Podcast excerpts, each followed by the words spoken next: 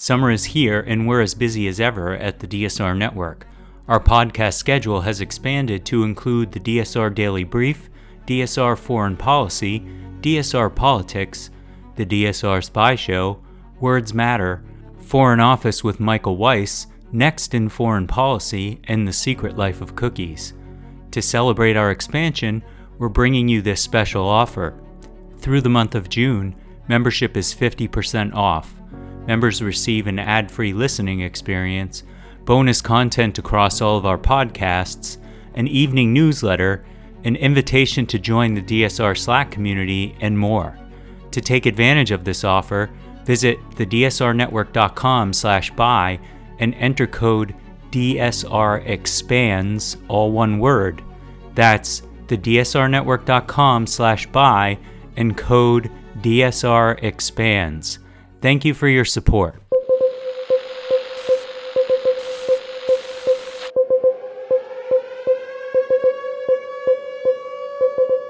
It's June 21st, 2023, and this is your DSR Daily Brief. I'm Chris Cotnor. Our top stories from international outlets this morning. President Biden has declared the battle between democracy and autocracy to be the defining struggle of his time. But as the New York Times reports, when he rolls out the red carpet on the south lawn of the White House for Prime Minister Narendra Modi of India on Thursday morning, Mr. Biden will effectively call a temporary truce. In granting Mr. Modi a coveted state visit, complete with a star studded gala dinner, Mr. Biden will shower attention on a leader presiding over democratic backsliding in the world's most populous nation.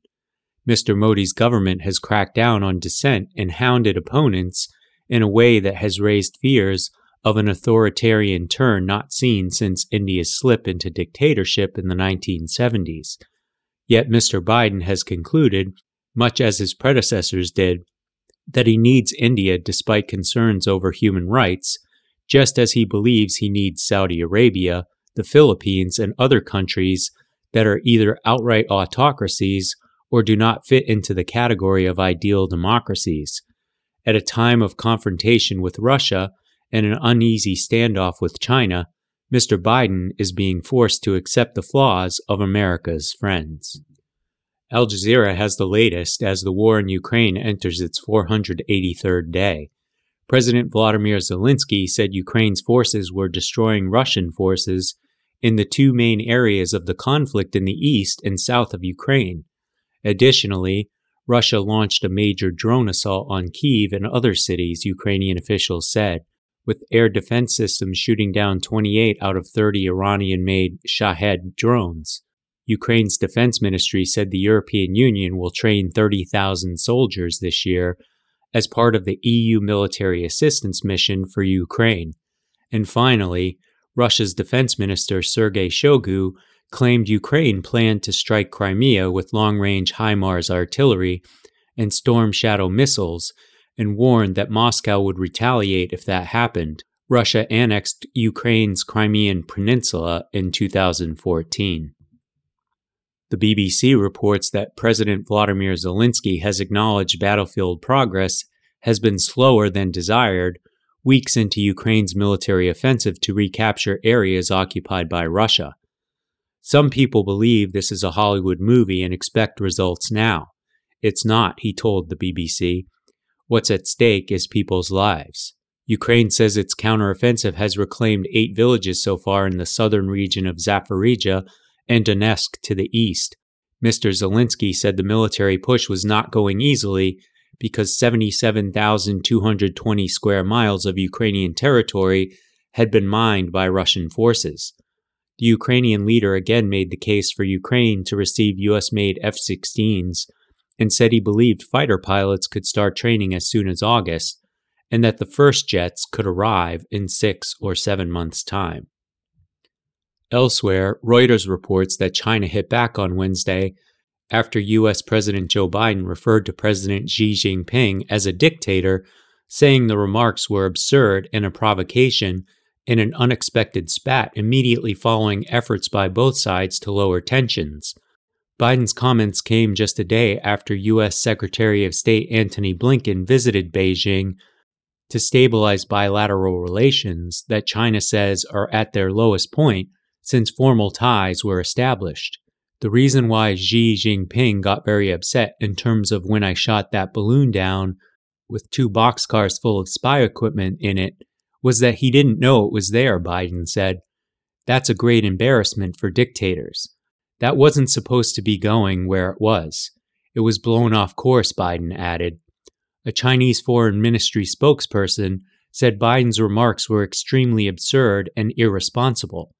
Expressing China's strong dissatisfaction, Foreign Ministry spokesperson Mao Ning said Biden's comments seriously violated facts, diplomatic protocol, and China's political dignity.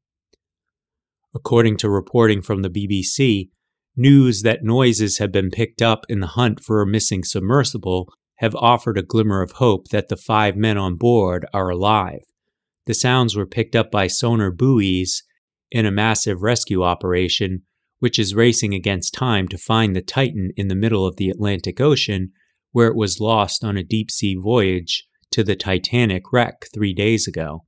Underwater operations have been relocated to investigate the noises, the U.S. Coast Guard has said, but so far they haven't found anything. U.S. authorities say the noises were heard at half hour intervals for about four hours on Tuesday, according to reports by several outlets.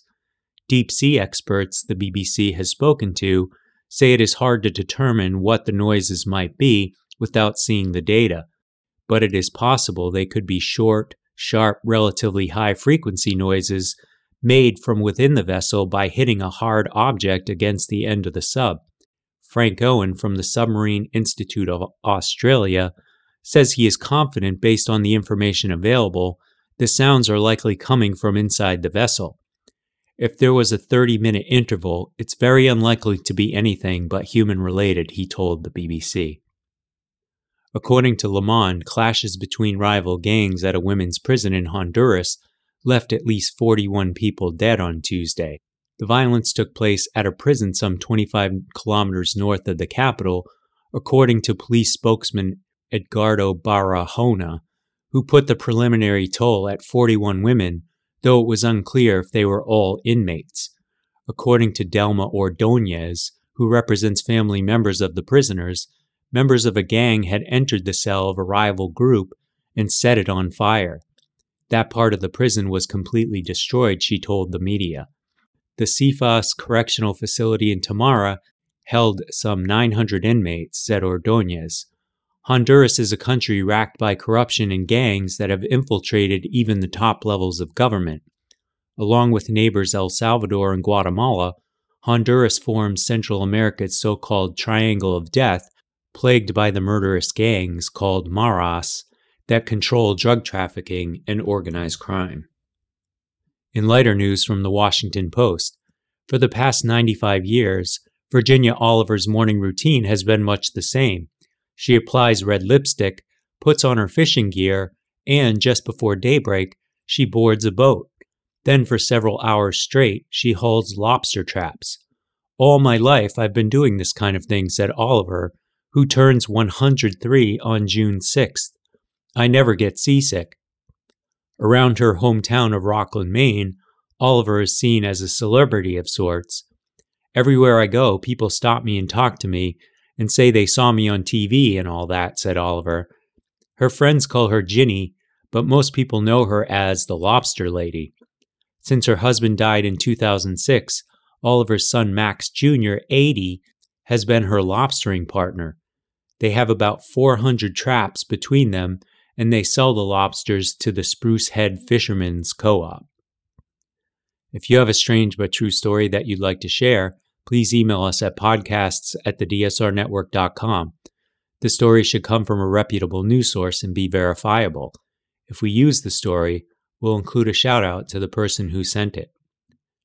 That's all the news I have for you today. Be sure to rate, review, and subscribe so that more people can find the show. If you have a tip topic or correction you'd like to flag for us, please email us at podcasts at thedsrnetwork.com. Members of the DSR network will receive an evening newsletter version of the DSR Daily Brief. If you'd like more in depth analysis of these issues, be sure to follow the links in the show notes and tune in to our sister podcasts on the DSR network. Stay safe and stay tuned to the DSR Daily Brief.